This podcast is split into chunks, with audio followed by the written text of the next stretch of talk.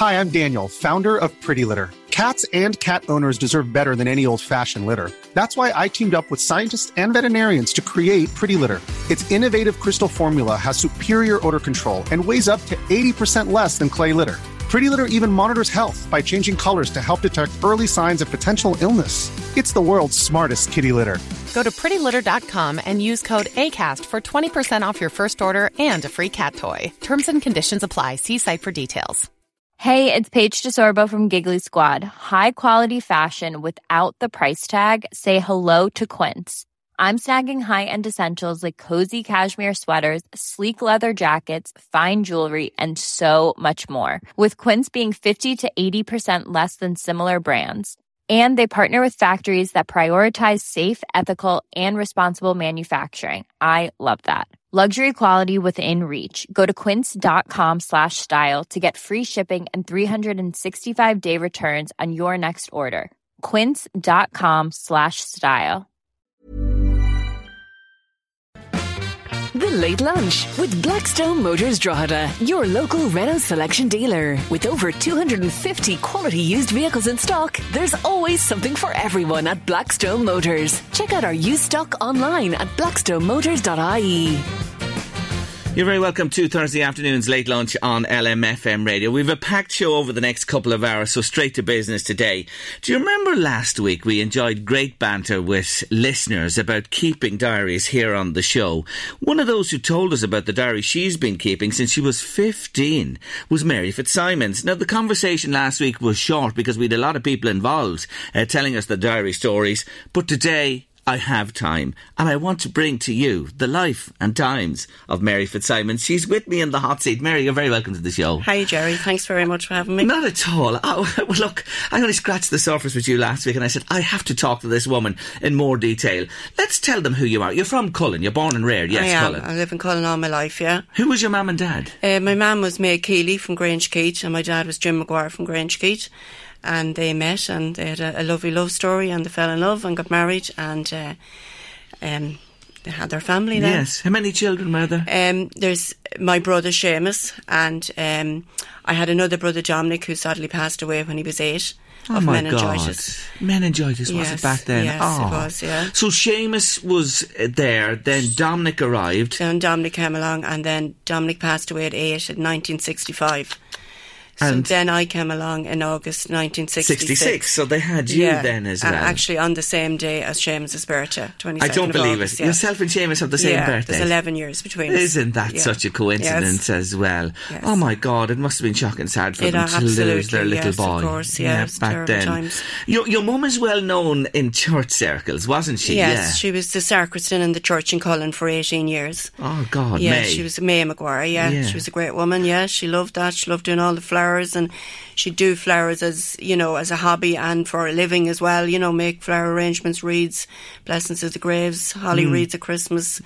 She'd do all that as well. But her love was the church and Collon. Yes. Yeah, and your dad's love was the garden, wasn't it? yes, He's a gardener. he loved the garden and. Um, he was a gardener in lots of places helping out and then he was he worked in the brickyard in Grange Keat for over 20 years as well. Yeah, they've both passed on at this yes, stage. they have passed on. Now, Collon National School, I think you, went to school in Collon, and then where, where, where was your secondary school? I went to school in Green Hills then in Drogheda. Here in Drogheda. Yeah, yes. Okay, completed the education. Where'd you go to work then?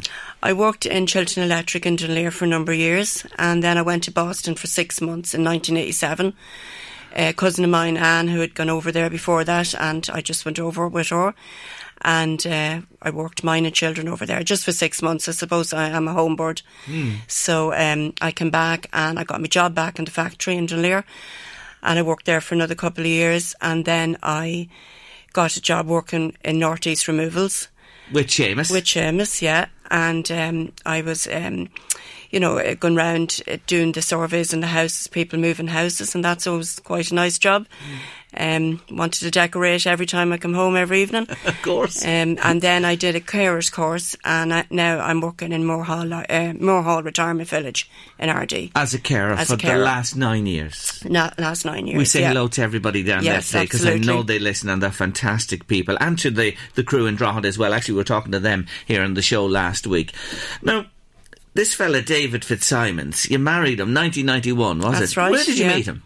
Uh, I met him through friends of ours, actually, friends of mine I went to school with. Um, David moved from Cavan when he was uh, 12 up to Tullyallen. And um, we met probably when we were about 16. We were always good friends and we got together then and we got married in 1991. There you Yeah. go. Love stories Love begin in stories. Tullyallen. Yeah, and other absolutely, places yeah, as well yeah. besides. So you marry, and of course, you want to have a family. You, you come from a lovely family and you're, you're looking to have children yourself. Yes, yes, we are indeed, of course. And you get married, and you know, I suppose it was the natural process then to follow on with children. Unfortunately, that didn't happen for us. Um, so it was a tough road. We went through various uh, treatments of IVF, and it was a hard time because, of course, you know, friends and family are having their own families and they're moving on, and you kind of feel you're left behind. Um, we dearly wanted children, and um, so it didn't happen that way. Was the IVF tough? Very tough, Jerry. Yes, it was. Yeah, it was Did you give it a go a number of times? Did Uh, you? twice, yeah. Yeah. it was very hard. You know, it, it's it's very a roller coaster of emotions. It was really, really tough now. Mm. And I suppose I became a really good actress because, you know, everyone would be saying, Oh, you're great, you're going on great holidays and you're doing this and you know, I'd say, Oh yes, life's great but inside, you know, you, all you wanted was a baby really. Yes, You know, yeah. so it was tough. And, and you kept that to yourselves, did you? That you we were going did through actually, this yeah. journey? We only Yeah. Mm. a few people kind of really knew it. You know, it wasn't. We didn't. You know, we didn't really make a big. Did you get this thing, you know, the thing that people get from others all the time Yeah. when you get married, they're expecting a baby the next Yeah. week? Did you have all these? all that, yeah. And it's very, stuff? you know, you just love to tell people not to, get you know, lost. Yeah, Yeah, absolutely. leave us yeah. alone, Yeah, you you know. know. it was a very hard time, you know. Um, Did they tell you then ultimately, or did you make the call to say, look, we're at the end of this road, not going to do this anymore?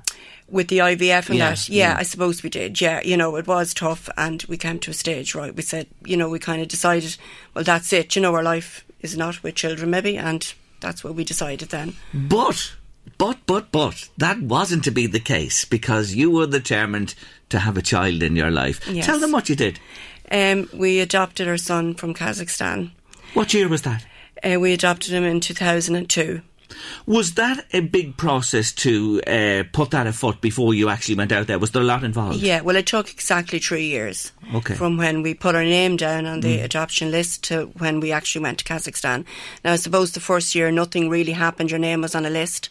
After that, then there was meetings with social workers and paperwork and all that. And then I suppose the last year or so, then lots of stuff started happening. You know, we had to get visas and, you know, more, it just speeded up a bit more, you know. Um, so in 2002, we headed off. In 2001, my mum passed away, which was very tough because she had been with us the whole journey through. She was actually even interviewed by the social worker because, you know, we had share, we'd built onto our home place on in Collon. So, she, uh, you know, she would have been living under the same roof as such. So all this had to be taken into account. Um, but thankfully, we got uh, the word to head to Kazakhstan, so we left Ireland on the 27th of uh, June 2002. And how long did you spend over there? Uh, we were there for three weeks in total. When did you see him? The, with the first day we met Ross was the 29th of June. And did you know? Did you see pictures of him Yeah, we beforehand? had and that? got yes. a photograph and we had got a medical report and, um, you know, a photograph and all that. So, yeah, we had some details, all right, yeah. What was that like to see him for the first time? It was unbelievable. Yeah, I can still see. Remember, we were in the um, like a room upstairs in the orphanage, and uh, I always tell this story to Ross. He'd probably say, "Listen to it." And uh, there was another lady actually there as well from America, adopting a little girl, and uh, we could hear the nurse coming up the stairs, coming up the foot, you know, the stairs, you know, coming her footsteps coming along, and like we didn't know who was coming in first, you know, like, but. And the nurse came with Ross and just put him in her arms. Yeah, it was unreal. Yeah. and that was the beginning Yeah. of a wonderful Yeah. story. What age is he today? He's 17 now. He was 11 months old when we came home. When you took him home, Yeah. was that Yeah. magical coming It home and un- meeting family and friends and Unbelievable. A- introducing him to them? Yeah. It was a huge, uh, huge party in Collon that day. Was there? People still talk about it. Uh, um, great people to party. Yeah. But uh, it was fantastic. It was the best. When the day the plane landed in Dublin Airport, that was the best moment of our Mm. lives because, you know, we never really thought that had happened. But Mm. uh, it was brilliant. There you go. So you went through the channels here, the legal end of things, and did it all properly, and everything Yes. happened, and home you are with him, and, and you have your little boy. Now, your life is full of so many twists and turns. So you have him and you're looking after him and he brings great joy to yourself and, and David's life. 2011, I want to jump up to 2011 and suddenly your life has turned topsy turvy. Tell us what happens. In September 2011, actually seven years this month, um, I was diagnosed with breast cancer. It was the most, going from the best day of your life to the most horriblest day ever. Um, it was awful. Um, I had an operation, um, had radiation, chemo, various different treatments, but it was just, you know, a horrendous time. Do you stare mortality in the face? Did you think about this? Oh, that absolutely. This if you be had to say to me seven years ago, uh, you know, you'd be sitting with Jerry Kelly chatting on LMFM. Not a hope, but I even think I'd be here. You know, and that's just, I suppose, the improvements in medication and everything. It's fantastic, because there's no way seven years ago I would have thought ever I'd be around a year, and a year later, like you know, never mind seven years later. So it's fantastic to be here and uh, you know to be still writing and keeping a diary all these years and. Yes, and we're going to come know. on to that in a minute because that's uh, where we got you from and heard from you. It came back. You, you hovered in 2011 and you were in Yeah. the clear. What happened in 2014? In 2014, then I was diagnosed with uh, secondary breast cancer. Um, so I had to go on to different medication then again, and uh, I'd done a trial, trial drug in Beaumont for a year, and so I was up and down to Beaumont every week for that. And uh, you know, you you're just various forms of medication. I suppose they'll work for a while, and then you know they won't, and then you go for scans every three months, and that's an awful time because I kind of now live life really every three months. I get me scan, and thank God all's good. You get on with the next three months, you know, and I really don't look too far ahead in life. So you're living with cancer. I'm that's what you're with saying. cancer, yeah. And you're taking the medication. Yeah. And you're checked regularly. I'm checked regularly, yeah. So you really are someone who lives in the moment. Oh, absolutely. And I suppose a lot of that would be down to the Gary Kelly Centre, which I attend, which is fantastic. Mindfulness and all the different courses to do there, they're just unbelievable. And we're so lucky to have them on our doorstep. And they're lucky to have you too because you've given them quite a block of money since you've become involved with them, haven't you? What is Well, nearly we- 20,000? Yeah, we've done a few Yeah, you have. Oh, she's trying to play this down. They're fantastic, and I know Anne and the crew love you up there, and for what you've done for them as well. But you look, we can't speak highly enough about them. Yeah. So many people pass through here talking Yeah, and the me. oncology unit in the Of is unreal too. You know, they're fabulous girls and the staff and Professor Hennessy mm-hmm. and, you know, they're all brilliant and we're lucky to have them on our yeah, doorstep. and look at all the girls dipping in the nip just last Yes, Sunday. for it absolutely. They're fantastic, Wonderful, yeah, wonderful. yeah. So, you know, here you are, and you're going through these difficult times, and look at you, as bright as a button today, and as happy a person as I've ever met. Folks, when you hear this, this, this ain't over yet. Tell them what happened to you in March this year. Well, in March this year, I had a heart attack, so I hadn't enough going on. Um, yeah, I had a heart attack, which uh, happened me the 23rd of March this year, and um, I'm very lucky to get over that.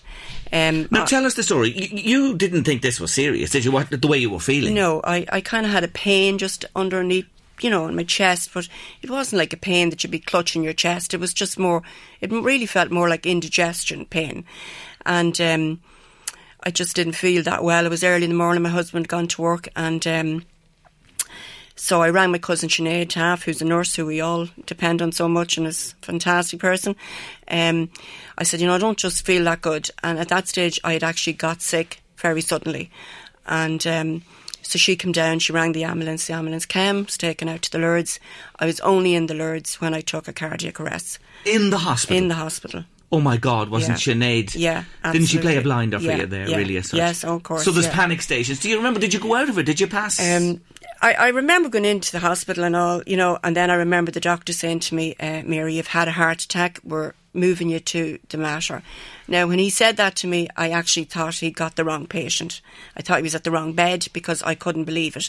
And he says to me, We nearly lost you. He said, We're getting you up to Dublin to the Mater and uh, we look after you from there. So then I was you know, sirens blazing up the road into the Mater. Um, I remember driving up, like going, "This is mad. This is not happening." But you know, it was just there was not one thing you could do. Only just be in the hands of you know the good people that was looking after me, and uh, got to the Mater and uh, got a stent in and came back to the Lourdes that day and. Um, spent a week in there, and I got home on the Good Friday, which was a great Friday. It was a great Yeah, Friday. Yes, yeah, exactly. Yeah. Are, are you the bionic woman? Well, I'm just very lucky. Yeah, I'm very lucky. I have to say, you're remarkable. So th- that's been dealt with now as such. It is. Are, you, are, I are you on medication yes, I am on as well? medication for that, and I done the rehab uh, rehabilitation program in the Lourdes, which was fantastic, and the girls there were brilliant. So I know a lot of the, the people in the Lourdes in different sections of it now, but like we're so lucky to have the Lourdes here Mm. because you know it's too many people give out about it all the time, but they're fantastic when you need them. Um, but yeah, I'm on medication for that, and thank God all's going great, and I'm back to work the last couple of weeks, so that's great. So you're just back, getting back Yes. into the work cycle Yeah. now as we Yeah. speak. Yes. Do you think? You must believe you've had more than your share. Come on, you know when it's shared out, the illnesses are shared out among everybody and nobody avoids it at some stage. Can you believe all you've had to deal with? Actually, look at you. Just get on with life. You know what I mean? There's not much you can do really. It's uh, you know, it's what's dealt to you, I suppose. But I'm a great believer in just just being positive, I suppose. Now there's lots of days I'm not too positive, you know that, but you just have to get on with things. There's an awful lot of people out there that's an awful lot worse than other people, you know. So you just just get on with things and. Hasn't this woman a great philosophy on life? And by the way, the reason she's here, she's keeping a diary since she was 15 years of age, and I haven't even touched on that yet. We're going to talk about it in a couple of moments because we're heading to a break on late lunch. If you want to comment, if you want to send Mary Fitzsimons a message this afternoon, remember the numbers 086 1800 658. That is the text or WhatsApp number, or you can call in now on 1850 715 958. More from Mary in a moment. Oh, I have a very special lady with me on late lunch today, Mary Fitzsimons, and do keep those messages coming to us about her 086 1800 658 by text or WhatsApp. Mary, listen to this. Mary is a brilliant inspiration to all of us, and we just want to say we love her to bits, says Bernie. I'm take it you know Bernie there. Another texter saying, May, that's your late ma'am, did the flowers for my wedding, and Mary has the same talent as her mum with flowers. So you do love the flowers, do, do, you? yeah, thanks, See, She wasn't telling me that. Thanks, Texter, Yeah. for letting me know that as well. The other thing I want to say about this woman, do you know she's doing the Collon notes in the Drogheda Independent for the last 29 years? That's right, Jerry. Yeah, I started doing that. I don't know how I even um, got that gig, really, to be honest. But uh, yeah, it's just um, you know small news, Little social stuff, Yes. vignettes, what's on, Yes, this, that, and the other. it, yeah. Any scandal? Um, not that I'll tell you now, Jerry. tell you off air. Couldn't do that. You just couldn't do No, I that. couldn't do that to the Not people of at Collon. all. I'm sure you'd have plenty to write about. Absolutely, yeah. you did, you wouldn't we? No matter where we live or where we come from. Now, I want to come back. When you went to Kazakhstan to uh, bring Ross home, You've been keeping diaries, as we all know, since you were 15 years of age, and you wrote while you were out there. Would you read a little extract? I see it here beside you. Would you read a little extract from the Kazakhstan trip, Mary? Yes, um, this is wrote on the day Ross's adoption date, which is the 12th of July. Um, David, John, and Mary were to become Ross's mother and father. Um, she then went, this is just about the court, you know, we were in court Yes. that day. Um, she then went on to, this is the judge, she then went on to say congratulations and we may kiss each other. So happy. Uh, words just can't describe how we're feeling. Very weepy. Left the office and everyone hugging and congratulating us. Such a brilliant feeling. Can't stop crying. I am so happy. We waited so long for this day and now we are parents. Imagine I am a mother. I can't wait to ring Seamus Bridge and the lads. Isn't that just lovely? The feelings. Like, you know what I mean? You recorded that there and then. There's nothing to beat that. You know, we might have that in our mind or our memories, but you have it written here Yeah, in the I- story forever. Yes, I just think when you write things down, as I said, like, you know, they're there, they're always there, you can read back again on them, and, you know, and as I say, you can be feeling, having a bad day, and you can look back, and then another day is great, and, Yes. you know, so it's just important. It's good therapy. Mm. I feel things Listen to this. Mary Fitzsimons on Jerry Kelly. So lucky to have this lady in our lives. She oozes positivity and goodwill. She is a ray of sunshine that comes in from your cousin Anne this afternoon. Sam. Mary is such a great person, Jerry. I know, I feel it. I knew it from last week when we talked to her. She does so much for charity. She's an inspiration to everybody from Davy and Mary Morgan. They've been in touch with us as well today to say hello to you. Thank you so much, everybody, for getting in touch. Keep them coming to us. She is absolutely wonderful. Now, Seamus, I know Seamus, your brother. He's Yeah. a big football man, and Yeah. the halcyon days of Mattock Rangers, That's he was there. What a great guy he is. Now, he had a very special birthday recently, hadn't he, in the yeah, recent past? three, three years ago. Yeah. Yes, he Yeah. had, and, and quite recently. You know that that that, that big end. That there's a couple of numbers in it. Anyway, uh, he was sixty. Come on, let's get to the point. And what did you do? Tell us. You did something very interesting for him. Yes, I um I decided I'd get sixty memories done. Um, I get gather together sixty friends, sixty people that was in his life from his first employer, um, to friends he was at school with, and um, I got them all to write their memories of Seamus. So um, they all did, did that. So I had 60 memories. I got people in America, Australia, um, school pals, and um, you know, it was fantastic. It was fantastic for me because I was going to people and, you know, I was having great chats with everyone and we got it all together and he was thrilled with So that. a memory for every year. Have you a short one there? No, are they long or are they? Uh, no, I haven't actually any with me. No, Okay, They're- they're- you may ask Seamus about I'll them. have to get, yeah, I'll have to get him to, to- yeah. to talk about, about that one as well. Um, now, here they're, they're still coming. Mary loves to travel, and we're heading off again in three weeks to Italy. That comes in with love from the girls. I take it you know who the girls I know are. who the girls are, you Jerry, today. yeah. You do love to travel, I don't do. you? I love to travel. Yeah, it's brilliant. Yeah, I love traveling. Um, myself and the girls, uh, six of us, um, we go traveling every year. We've been to New York, Budapest, Lisbon, all over Europe, and Hmm. please God, now in a few weeks going to Milan.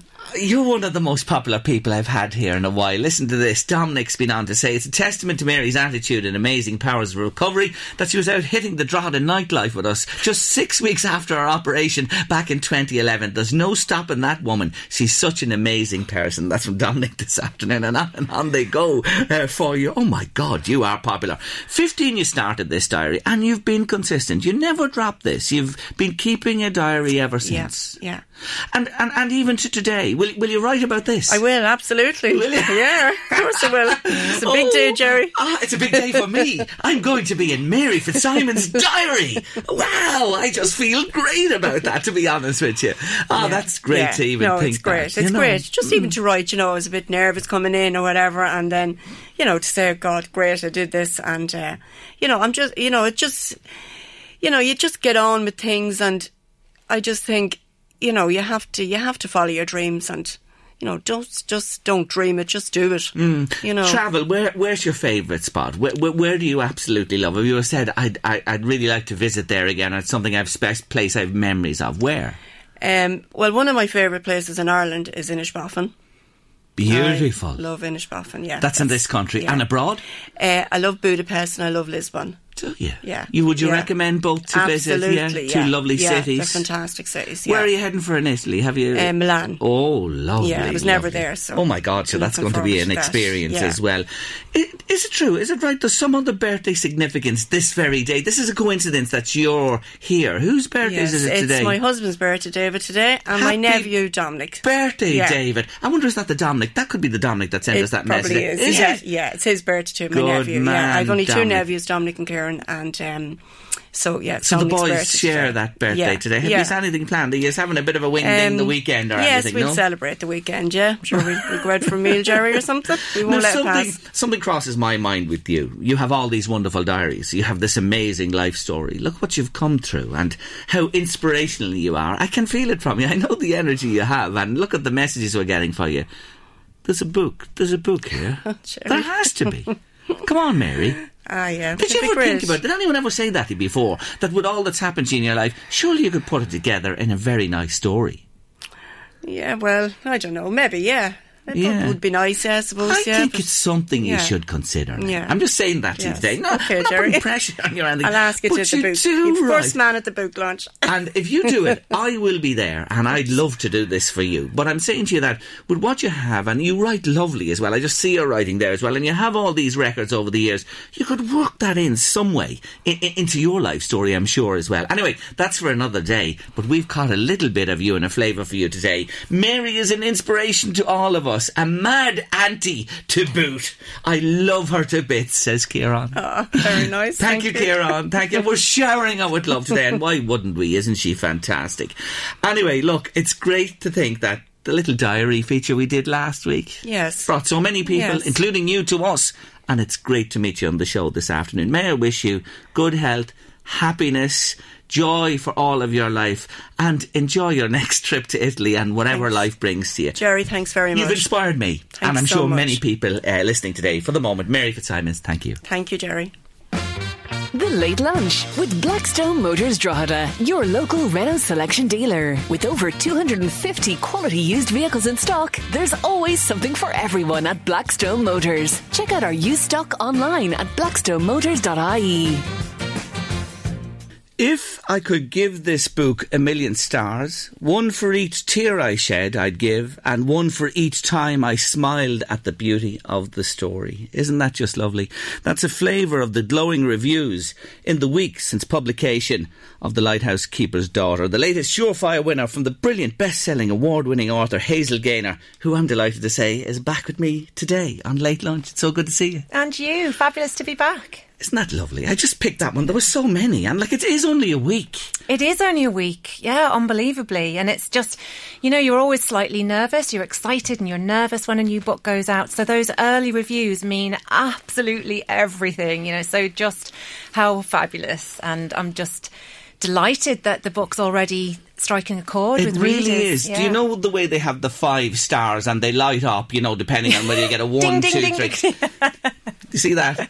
All five, are shining for you. Um, am, Oh, am I thank you. surprised? I'm not a bit surprised. Can I say this is brilliant? And uh, you don't make things straightforward for yourself, do you? No, I don't. And every time I start a new book, I think, right, Hazel, let's just keep it simple this time. You know, let's not not not over make life difficult for yourself. But I, I just love I love weaving stories together, and and you know, as a novelist, you have that blank page, and you can do what you want with that. And I'm really drawn to you know, different historic timelines. And I love that sense of we all have an effect on somebody. We all leave a legacy behind. And that's why I'm really drawn to tell these dual narratives. So stories that, you know, the, Lighthouse Keeper's Daughter, partly set in 1838, partly set in 1938. So two wonderful um, periods of history where a lot was happening, particularly for women. Um, so my heroines, um, it's how their stories are linked together and that generational connection. I I'm really fascinated by. So yeah, I'd always make life difficult for myself. So why wouldn't you?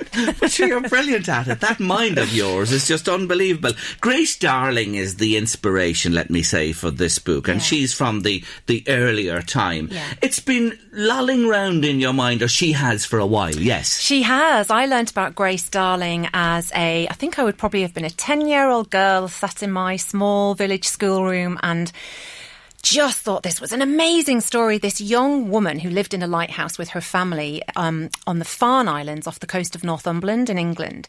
And she and her father rowed out in a horrific storm to rescue survivors of a shipwreck, a paddle steamer.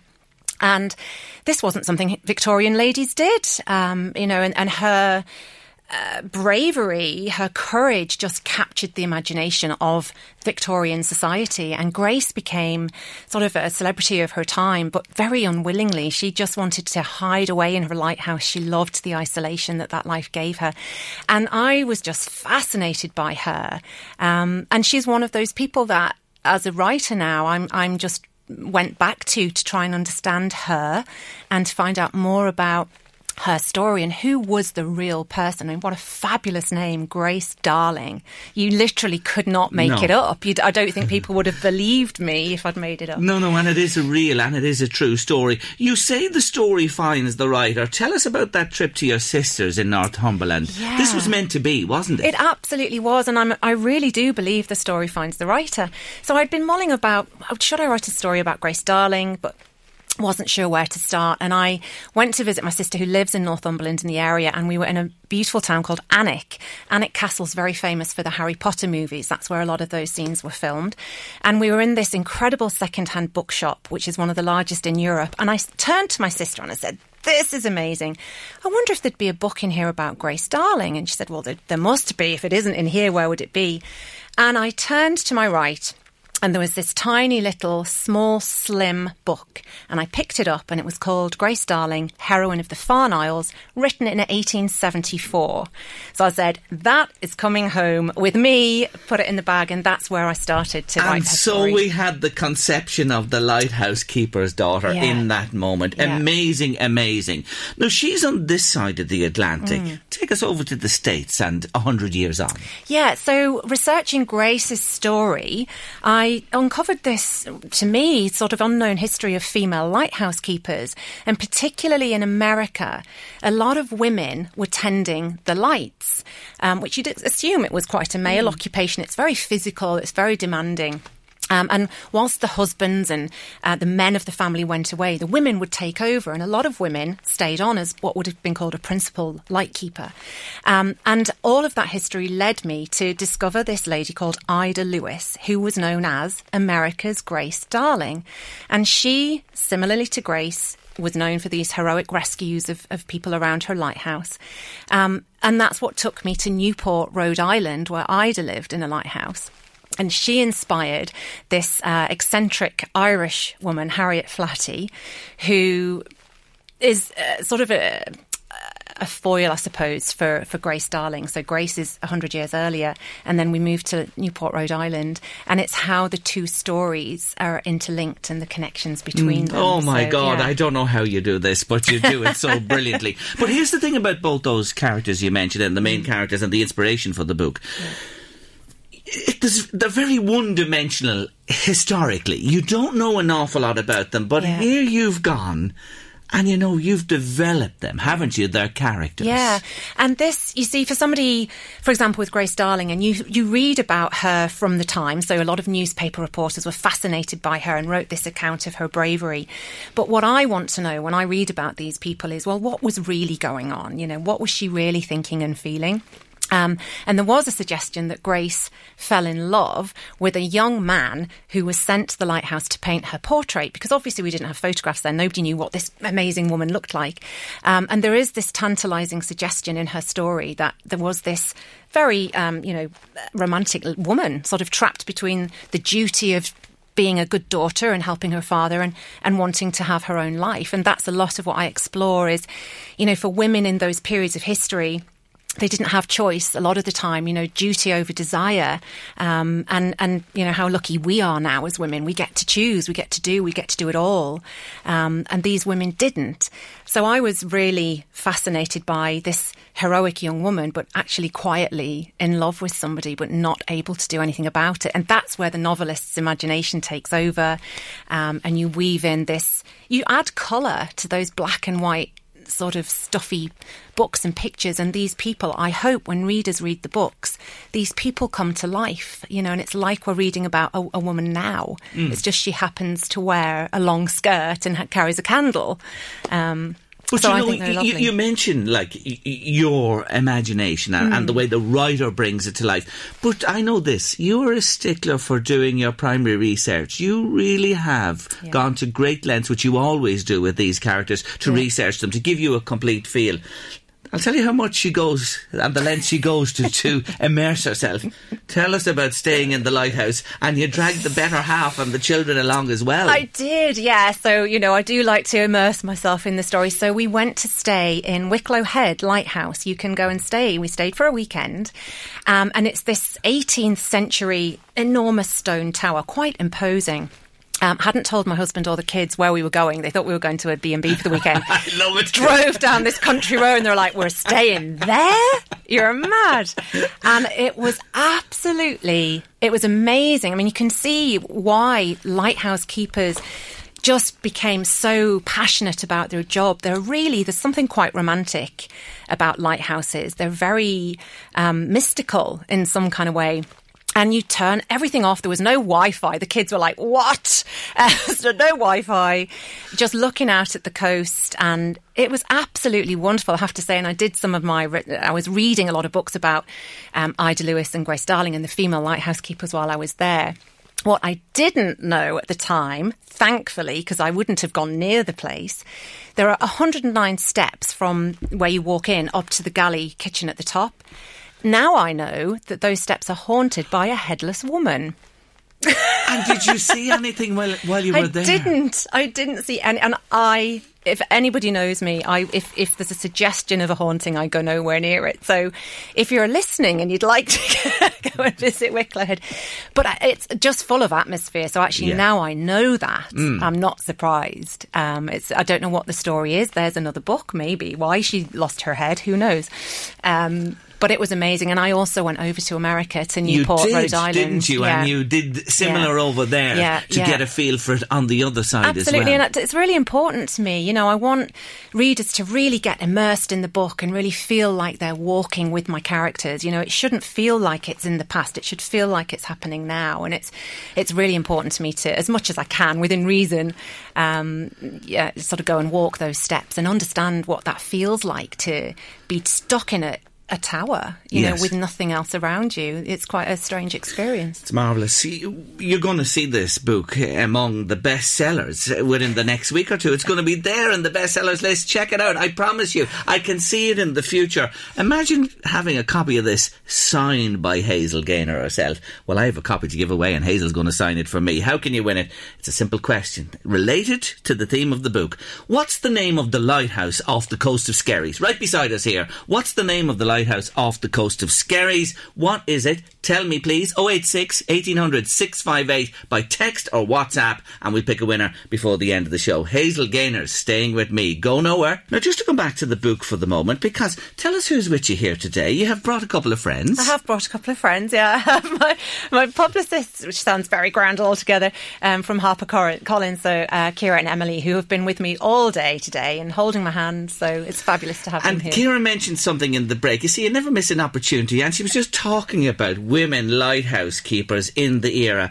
And, you know, what they had to go through, what they had to wear. Yes, yes. So I mean, we forget. You know, we think we're not just all going to be in our jeans and our Doc Martens. So full, full, you know, corsets and and dress, full length dress. Stepping into a lifeboat, rowing around in heaving seas. I mean, it's just, it's not easy, is it? And this is why I think these women were fabulous. I mean, they were made of pretty strong stuff mm. to be able to step up. And I think we sometimes think, you know, Victorian women in particular were prone to fainting and are fit the vapours all the time, but not at all. And this, you know, these women that I discovered, I think I love telling their stories. I love introducing them to people who, like me, weren't maybe aware of them because I think mm. they, they need to be talked about. And Absolutely, and, Yeah. ce- and and celebrated, and for what they what they did and went through themselves. And of course, in this book, there's another twist because a young Irish girl is expecting a baby. Can you imagine at the time? And Yeah. America at that stage was life. You are gone for life, Yeah. and she was gone over there. Oh my God, it's intriguing. There are so many twists and turns. I'm not going to tell you any more because if I do, I'll just destroy this wonderful book. You have to get this book. You have to buy it. You have to read it and enjoy it. It yeah, we is- actually start. Uh, the book opens in uh, Cobh, Hmm. um, where my young Irish girl Matilda is is leaving on a transatlantic liner in, in 1938. She's found herself in a difficult situation, and, and off she goes to literally be sent away to live in a lighthouse with this reclusive relative, and and that's where she discovers this past connection um, to this iconic Lady Grace Darling. So yeah. You're great. I say it again. You really are. Great or slightly mad? I'm not. I'm not sure which at this stage. So we all have to have a little bit of that in us. Life's not worth living, as they say. Look, a couple of other things. How is your motoring going this weather? what about the Mini Cooper? Well, this is my poor mini uh, George. Well, George I had in London years ago, and Bob was the new one who uh, who went to mini heaven, as far as I'm aware. What So yeah, he blew up on me on the N7. You hadn't got it long, had no, you? I had him maybe a year, and uh, I love yeah, the way just- you, you had him because the boys say her. yeah, no. The car's female in our he was- dialect. it's male with you. I see that. Yeah, it's subtle difference. I keep saying I'm gonna I'm gonna get another mini one day. I just Hmm. I'm not really I'm not a petrol head at all. And uh, although I love the Formula One now, my, my boys have got me into the Formula One, but I just really wouldn't be bothered about cars. But Mini a Mini Cooper, there's something about them. Um, and my husband is six foot Millions of people have lost weight with personalized plans from Noom, like Evan, who can't stand salads and still lost 50 pounds.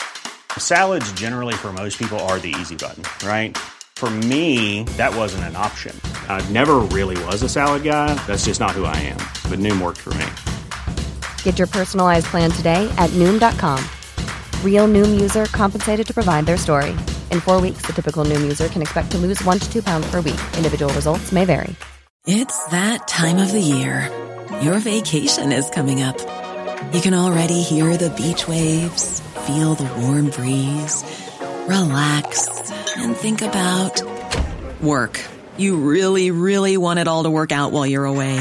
Monday.com gives you and the team that peace of mind. When all work is on one platform and everyone's in sync, things just flow wherever you are.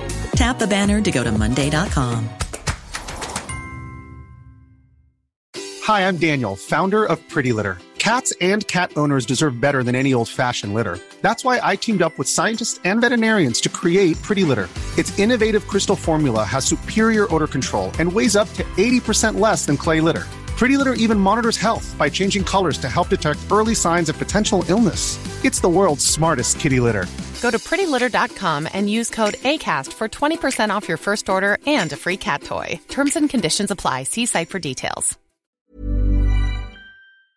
Two, and he's a big lad, and it, he wouldn't be fitting very well in a mini. Too well. So to be a bump in the roof. You know, we- and my kids are going to. My my eldest is nearly thirteen. He's bigger than he's taller than me already. So he's going to be. They're both going to be. So I'm going to have three big lads and me in this mini. So just for the fun of it, I think. Do you know what you do? Just get it for yourself and don't let them into it. Just- it's That's yours exclusively. Yeah, As yeah, simple as that.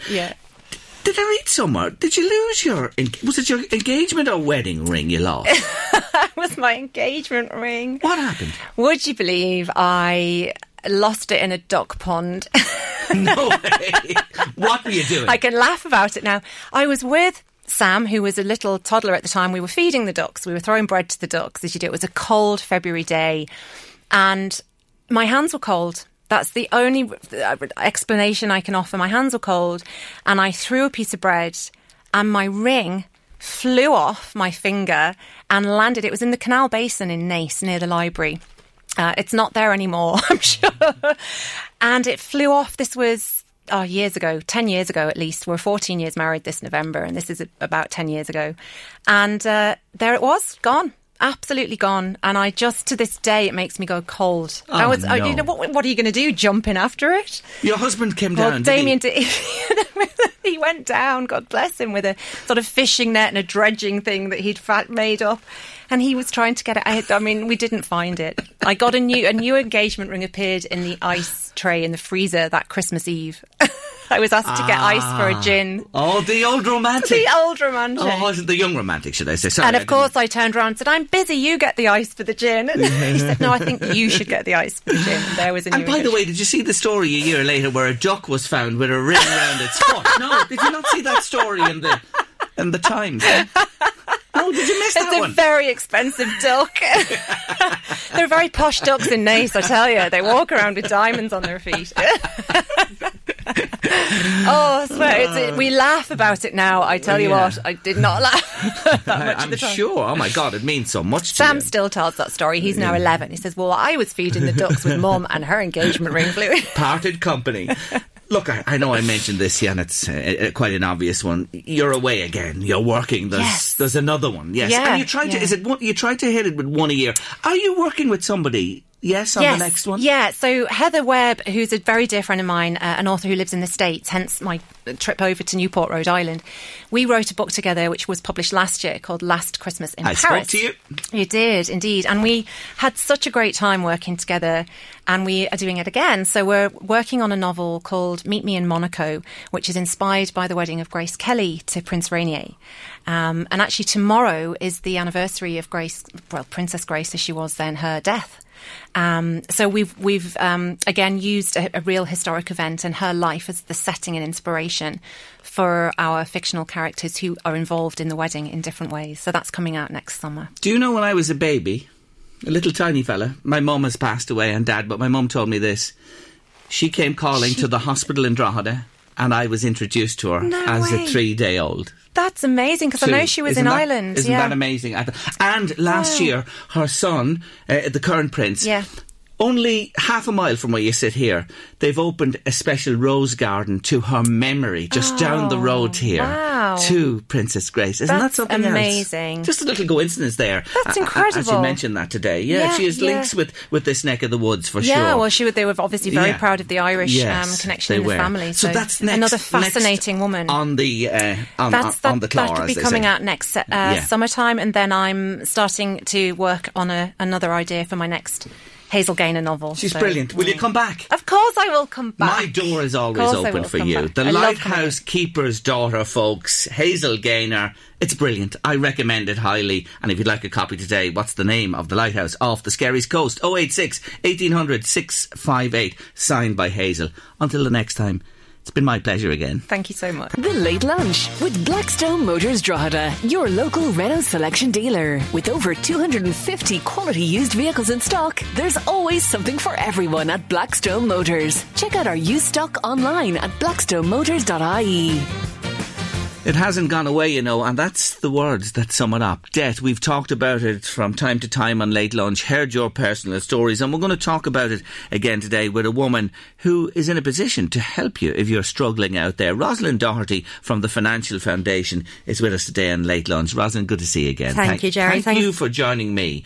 I want to start with something uh, that was brought to my attention. Personal insolvency practitioners, PIPs as they're known. Yes, Jerry. Uh, many people ha- in the financial world are now accredited as a PIP that you go to if you're in difficulty. Yes. You want to caution people about who you go to. Why? Uh, the majority of our customers have tried to go to PIPs before. Um, they've got a restructure through us. Basically, when you deal with a PIP, you're dealing with um, creditors that need to approve all your the restructure. Sixty-eight percent of the creditors need to approve it before it's sanctioned. So a lot of proposals are failing at the moment. Now, as I said, customers have attended PIPs. They've got nowhere with them. They've tried for maybe 12 months and no restructure has been offered. They come to me. It's a matter of completing out the financial statement and submitting it into the bank, and a restructure is offered then. I, I don't think the PIPs are, are working too well in Ireland at the moment. Um, they're governed by the Department of Justice, and basically you can qualify as a PIP within four or five days. Um, whereas myself going through the central bank took me almost 18 months between qualifications and uh, getting the application through and everything. There was a lot more, a lot more rigorous, you know, Yes. regulations put on us. Um, I have not had one customer who's who's had a good experience with a PIP so far.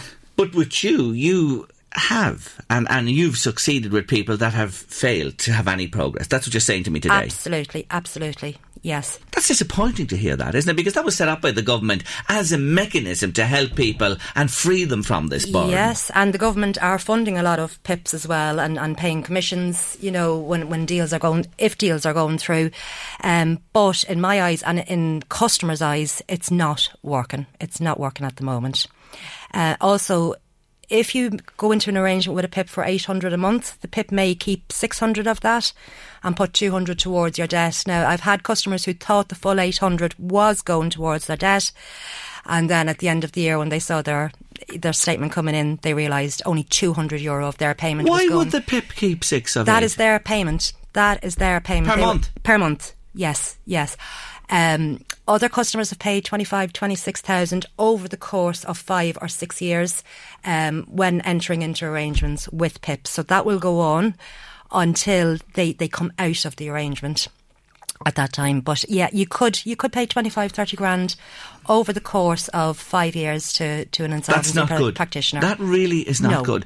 Sure, that is not sorting out this issue at all. It's putting heaping more problems on people who are in very vulnerable positions. Absolutely. And my opinion is that if there is cash, it should be going towards the debts, towards the family home, to keep the people in their home rather than paying paying for it on a monthly I, basis. I, I couldn't agree with you. I'm sure most people listening today wouldn't uh, agree either. Okay, so word of caution on on the pips. Vulture funds. We're hearing about them all the time. You're obviously been dealing with financial institutions now. The vulture funds are in the picture. Yes. What's your take on vulture funds? There are good and bad vulture funds, I suppose. Um, for, I think about 44,000 people over the, the, course of the last three to four weeks from several different banks, including Ulster Bank, Permanent TSB, have received these letters out of the blue to say their, their mortgages are now being sold on to vulture funds. One that's been banded around a lot is Start Mortgages. Um, Start Mortgages would have been a prime lender, subprime lender 10 to 15 years ago, and they would have taken really the hardcore cases, people that couldn't qualify for mortgages. So they would charge 14, 15, 16% interest at the time. Um, and, and Permanent TSB have specifically banded about 10,000, 14,000 mortgages and transferred them over to start mortgages. Now, going forward, that's who I will have to deal with on behalf of these customers. Permanent TSB will be cut out of the picture completely. Somebody said to me, now this is a bit of hearsay as well, that, uh, you know, in a way, vulture funds can be better to deal with, that they'll cut to the chase and they'll deal with you, where banks previously were just kicking the can down the road sometimes it, it, all depends. As I said, there are good and bad vulture funds um, to deal with the start mortgages. I would find now where the permanent TSB loans have transferred to, they are more open to doing a restructure. The other vulture fund that I would be very wary of is Promontoria Stroke Link, where the Ulster Bank accounts are being transferred. Promontoria are, are they're, they're more like they want the houses, they want the houses, they want that they don't want to do restructures. They want the families out and the houses sold. Now, unfortunately, they have to stick to certain regulations. This is all going through the Dáil at the moment as well. That you know the, the vulture funds they they need to behave themselves. They can't come in and just repossess homes. They have to follow certain procedures.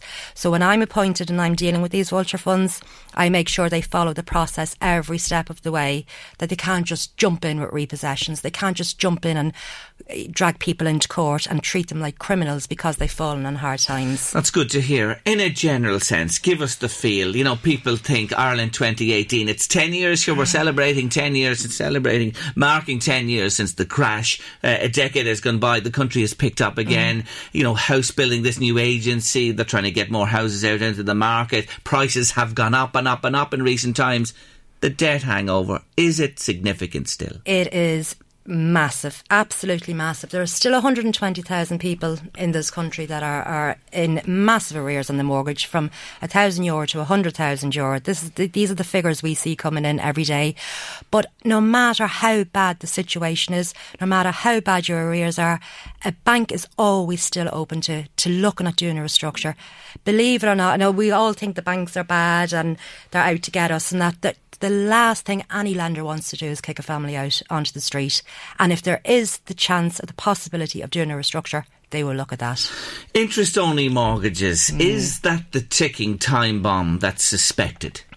Well, apparently there's about three million interest-only mortgages in Ireland at the moment, which would all be like investment properties. Three so million mortgages. Three million um, mortgages, which are about to expire over, I think, by the year 2024. So we could have a huge band of people, maybe in their 60s, that have uh, like a massive balloon payment at the end of these mortgages. They're all going to have to be restructured as well, or the properties will have to be sold if they're if they have come back back up into positive equity. You mentioned an age there, 60s, 70s. Are people saddled with debt when, uh, at a time of their lives when they should be enjoying their retirement? Absolutely. I have a, a lot of customers, 72, 73 who may have been burdened with debt um, through borrowing for family members. Um, I've one particular family that have, uh, they owe about 300,000 on their family home, 72 years of age, where they should be enjoying their lives at this stage and their, their pensions and every single penny they are trying to put towards their mortgage at the moment. It's, it's absolutely horrendous. They're afraid to turn on the heating. Um, because they know they're going to be short for their mortgage then the following month. It, it, it's it's horrendous. Now, in the case uh, of people who are in that situation at that age, I would nearly look at mortgage to rent for them. Um, basically, where they surrender the house to the county council, they pay a, a weekly rent rather than a mortgage company chasing after them for the rest mm. of their days for a debt they're never going to be able to afford to pay. Is the message today that no matter how bad the situation is, if you're sitting at home today and you're trying to hide this, you know, not opening the letter, staying away from it, not engaging with the bank, the, there Ab- is hope. Absolutely. No matter how bad your situation is.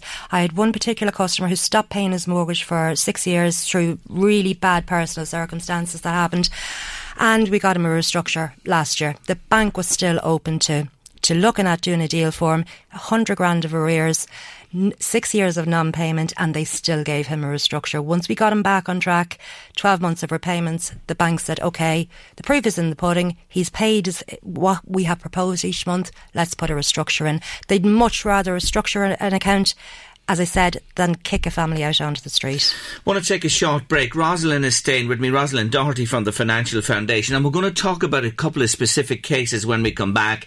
If you want to comment, join in the conversation, have something to say about this, always love to hear from you. 086 1800 658 by text or WhatsApp, or you can call in now on 1857 15 958. Rosalind Doherty from the Financial Foundation is with us on late lunch this afternoon. Let me read um, uh, one of the cases you dealt with just for listeners today, and then maybe you'd, you'd take us through it. Uh, our client had been trying to deal with arrears of 68,000 on a mortgage of 290,000.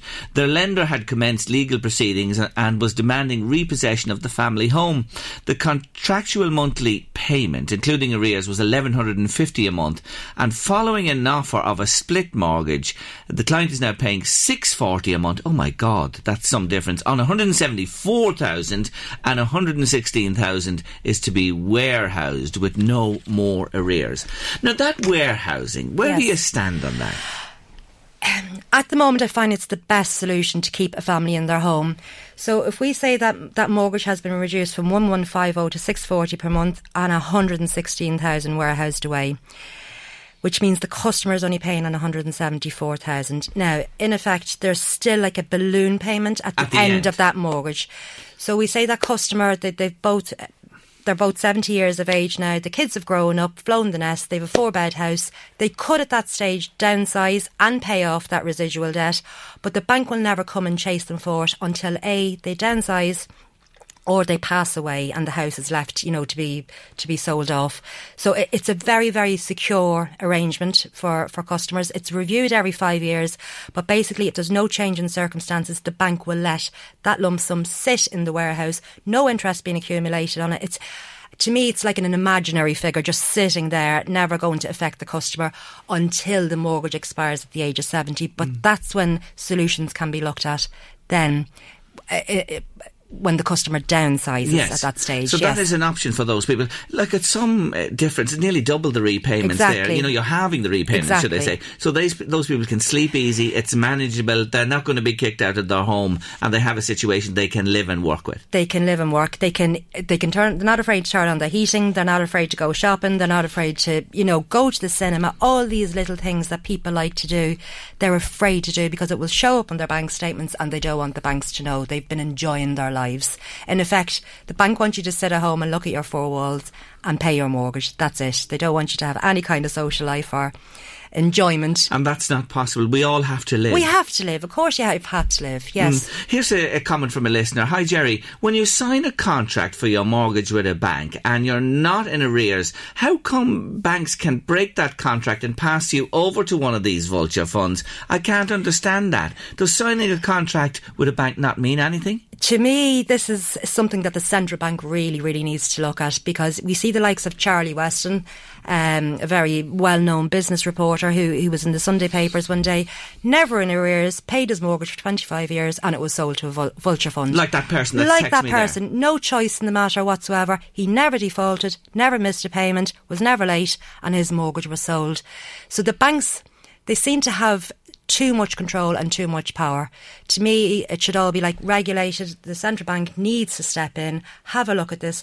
Why are banks picking and choosing performing mortgages to sell off. It doesn't make sense, uh, and, and you know that is it is a big issue. It's a, an issue for the politicians in this country, the legislature, the, and of course the central bank and all the people who and the people who are suffering. Yeah, yeah absolutely.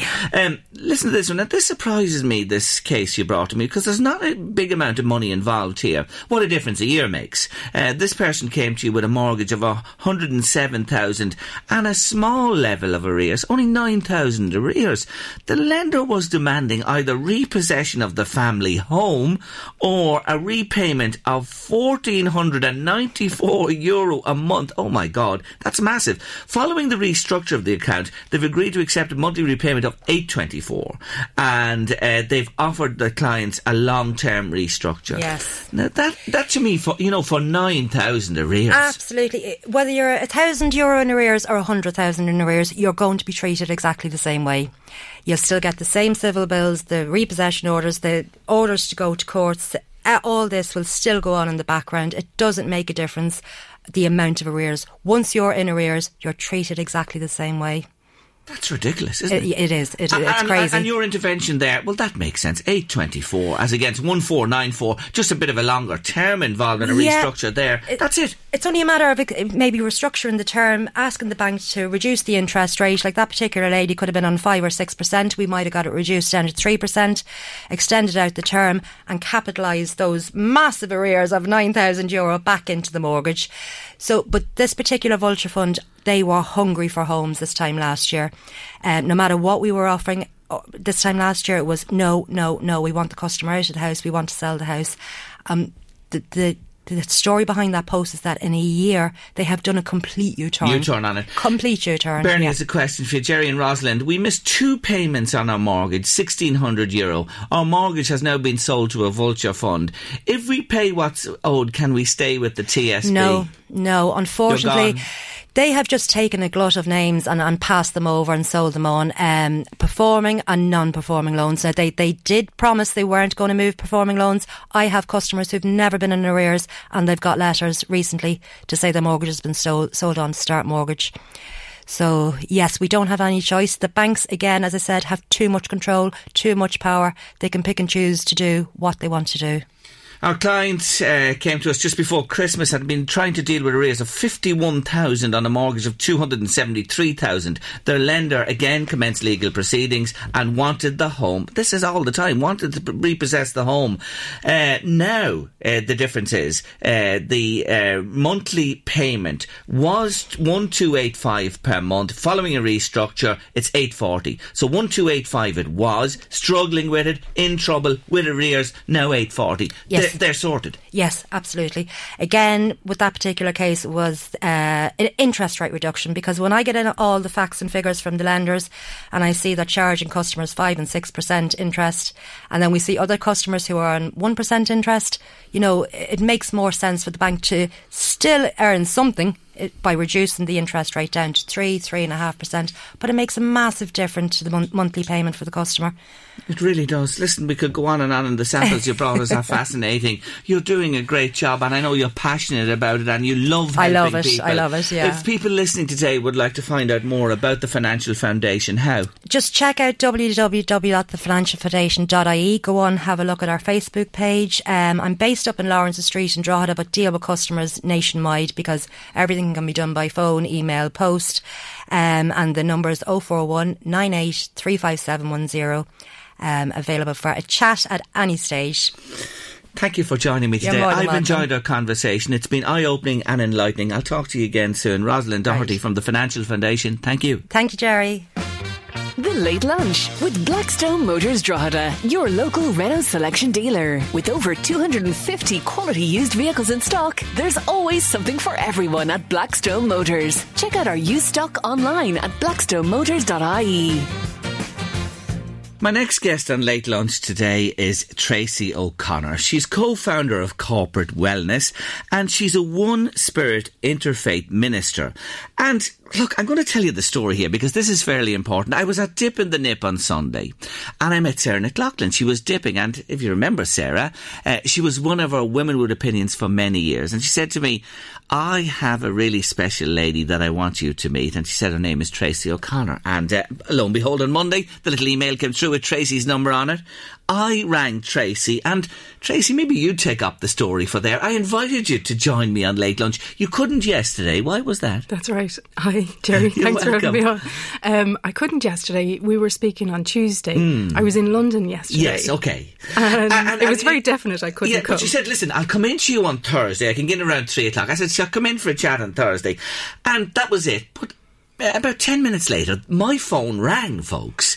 And Treacy's back on. I said, oh, she's cancelling Thursday now. That was my first thought. You know me, old negative Nelly, to think about that. Not a bit of it. Tell them what you said to me. I said, what about Peter Owens? I think he'd be great for tomorrow. Let me see if he's free. Now, isn't she sharp? Isn't our Treacy just a sharp one? She listened to what I had to say and says, Have you a vacancy on Wednesday? Which I still had at that stage. And you met him yesterday. He was on the show, the wonderful Peter Owens, 83 years young, with his first book of poetry to be published. Now, here's the thing with you. Tell me this. Did this all happen for a reason, those sequences of, uh, of events, or is it just pure accident? Well, I believe it happened for a reason. Some people might think that, yes, it's all an accident. But part of me thinks that it's divinely guided. You heard Peter yesterday and how he speaks and how mystical he is and how humble he is. He's been meditating for a long time.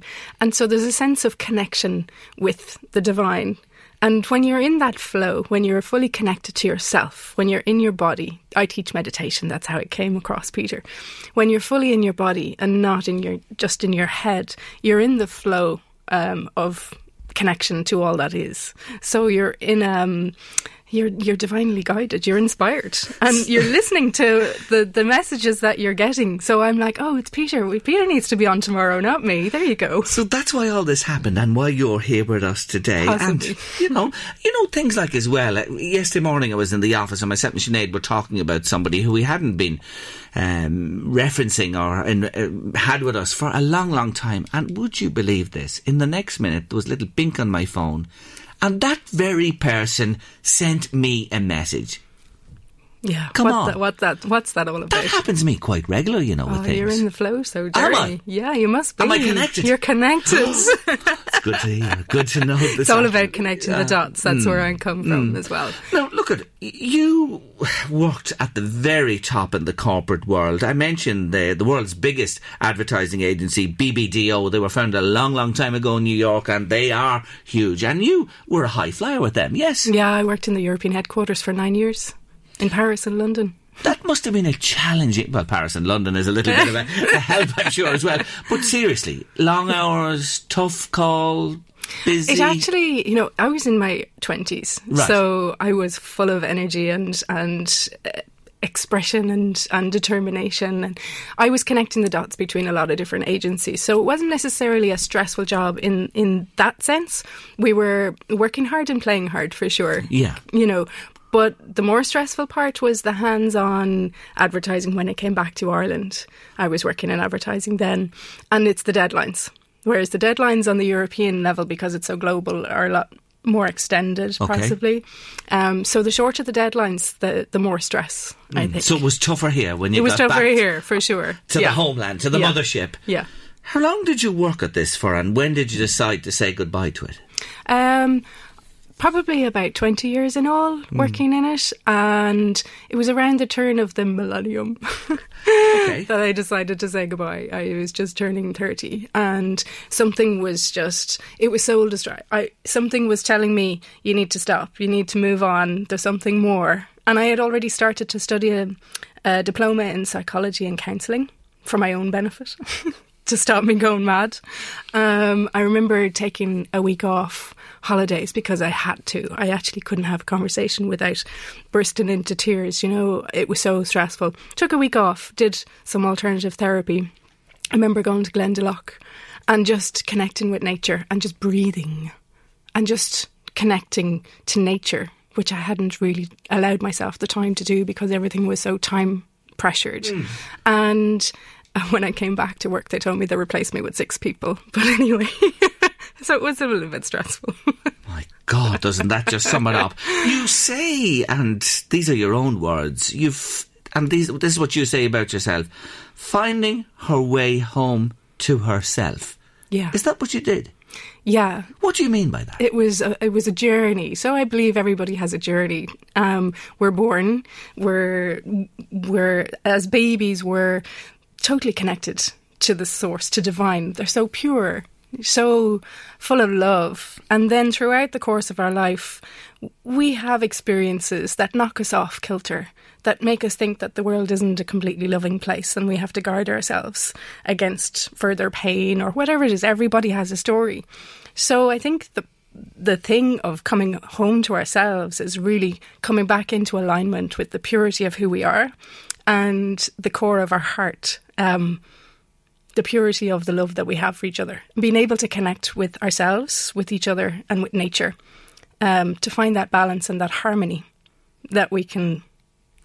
And the live. other harmony is work because you have to earn a crust. Like, you Yes, can- absolutely. You can. Yeah, big there time. are people who tell you they call true life and that they, they muddle through and they, they manage as well. But for most people, you know, work is a it produces the few Absolutely. euros that keep you going.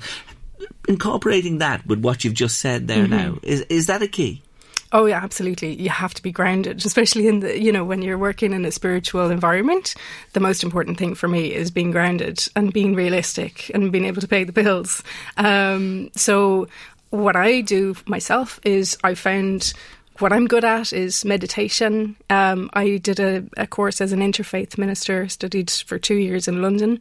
Um, so I do ceremonies um, and I go into the corporate space as well. So I have a mixture of different um, areas of income, I suppose, Yes, that I can but, balance. but you identified a skill that you have in particular and something you have a passion for and you love and you believe in. yeah, that's the most important. That's what you've developed for yourself. because it's hard to come when we come back to ourselves when we on that journey of coming back to ourselves it's hard to remember what our true talents are because we've spent so long being told maybe this is what you should be doing. So we become to we come to believe that.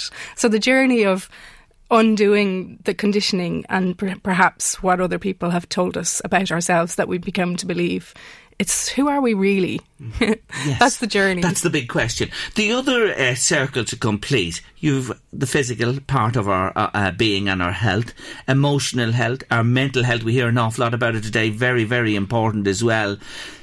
There's one aspect missing, you believe, which is, Yeah, spiritual health. and that completes the I picture. think that holds everything together. Because we've, yeah, as you say, physical health, we've learned to go to the gym, we've learned to eat the right food, look after our bodies on the whole. Um, mental health, as you say, it's becoming very important. Emotional health, we're measuring everything by EQ now. But nobody's looked at spiritual health because that is an aspect of who we are and it's what connects us to everything there is, to ourselves, to each other. So, what is that spiritual part of us? Eh, You know, do we define it by religion? You know, Hindu, Mm. Jew, Catholic, Protestant? What?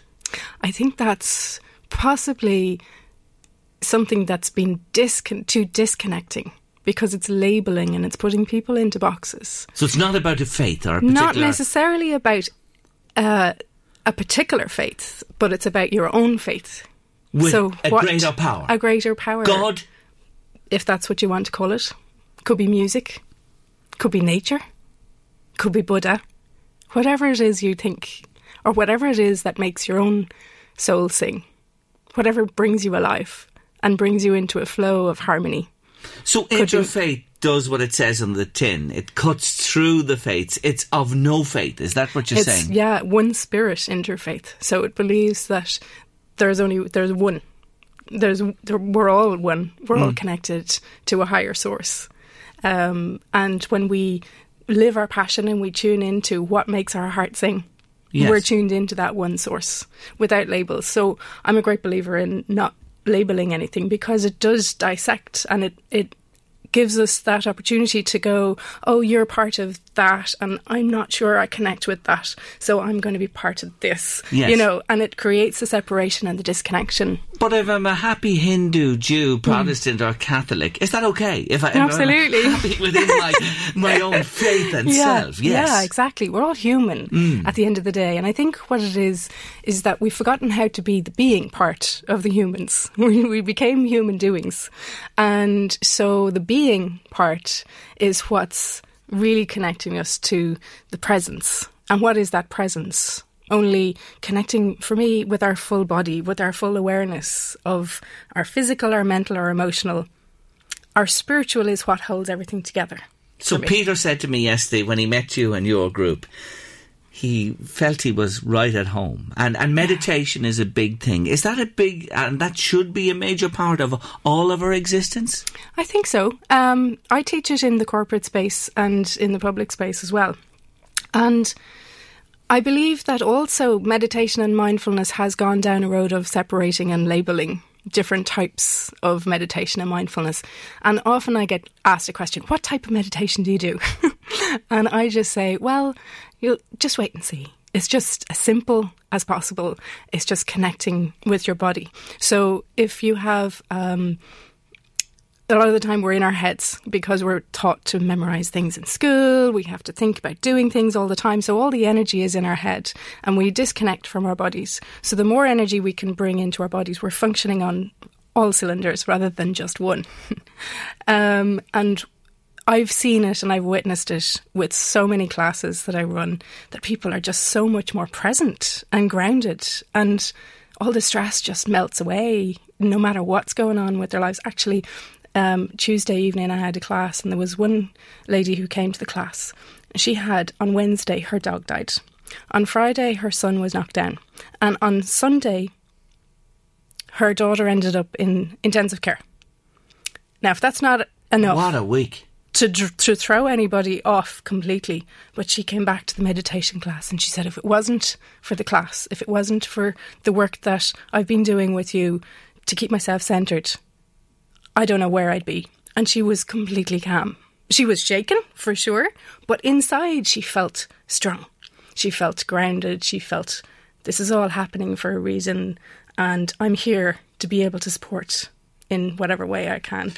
So you are in a class-based environment and you teach and guide people along the way, and then I take it they take what they learn with them, and this is something yeah. they can do every day for themselves. Yeah, exactly. Keeping it simple, and even if it's just connecting with the breath, with the sensation of the air coming in and out of your nose. I've done we, that a couple of times. Have you? I'm a mad thing. I'm always talking and always on the go, but I did do that recently. I went into my little room and I sat there, and I think I was talking to somebody in the show, and I just sat there and I closed my eyes and I just took this breath deep into my lungs and I thought, I tried to put everything out of my head and mm-hmm. just think about that. Mm-hmm. Yeah. It's very nice. Isn't it? It I know. And even when we're not conscious of it, if something's stressful, we take a deep breath anyway. Our body intelligence knows what to do. Um, but we don't often tune into it. We're not conscious of it. So it's bringing the conscious awareness to what we're doing and to being present right here in this moment, right now. We can only take one breath at a time. You're very content. Yeah, I meditate. yes, you are, and you look very happy and very well. And do you reckon you've cracked the code of what this life is about and getting through it? I don't know. Um, I don't. Will we ever? I don't know. I wouldn't. I wouldn't claim to have cracked any codes, yes. except for myself. Mm. And you know, in how I am in myself and how I can affect other people and how I can hold a space for other people to be able to open to their own truth. Yeah. And every day is different. I don't know what tomorrow is going to bring or how I'm going to be able to handle a teenage daughter not getting up for school. Does that do any of us? Look, look at this clock's beating us today. I've only got a flavour for you and who you are. I, I, want to ask you today to come back to me and talk more about the corporate wellness end of sure. things and more about this. Is that okay? Yeah, if we, absolutely. If we Love do to. that, Love to. Um, it's been lovely to meet you. So the message today is meditate, folks. Meditate. How do people find out about your group or get involved with you? What's the easiest way? Sure. Um, I suppose the website, um, treacyo'connor.com. It's Treacy spelled like the surname. Ah, our Louise said that to me this morning. She said, "Are you sure that's right? That's a surname, first name." Yeah, She's that's a right. sharp one, that Louise. She is. She's she must in. meditate too. she sings and hums. I don't know about meditating. Oh, I'll have that's to med- talk to her about that after the show. But that's meditation, I'm exactly. sure, in its own right. Exactly. Anyway, well done, Louise. Uh, so, so, it's T R E A C Y O'Connor.com. Dot com. You Yeah, can get all you. the details there. Um, I feel good finishing the show Excellent. today. I'll say that for sure.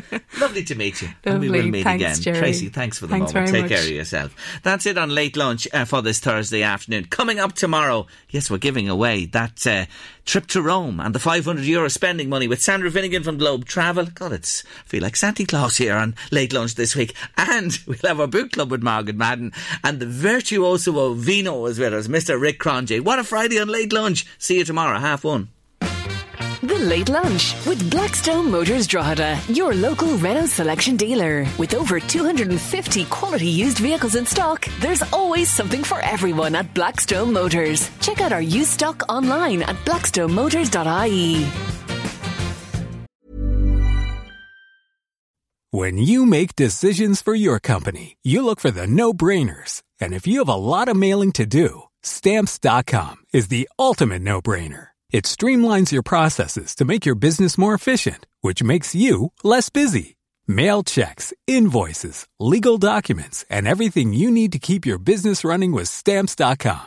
Seamlessly connect with every major marketplace and shopping cart. Schedule package pickups and see your cheapest and fastest shipping options from different carriers with rates up to 89% off USPS and UPS rates. And with the stamps.com mobile app, you can take care of mailing and shipping wherever you are. Make the same no-brainer decision as over 1 million other businesses with stamps.com. Sign up with code program for a 4-week trial plus free postage and a free digital scale. No long-term commitments or contracts. That's stamps.com. Code program.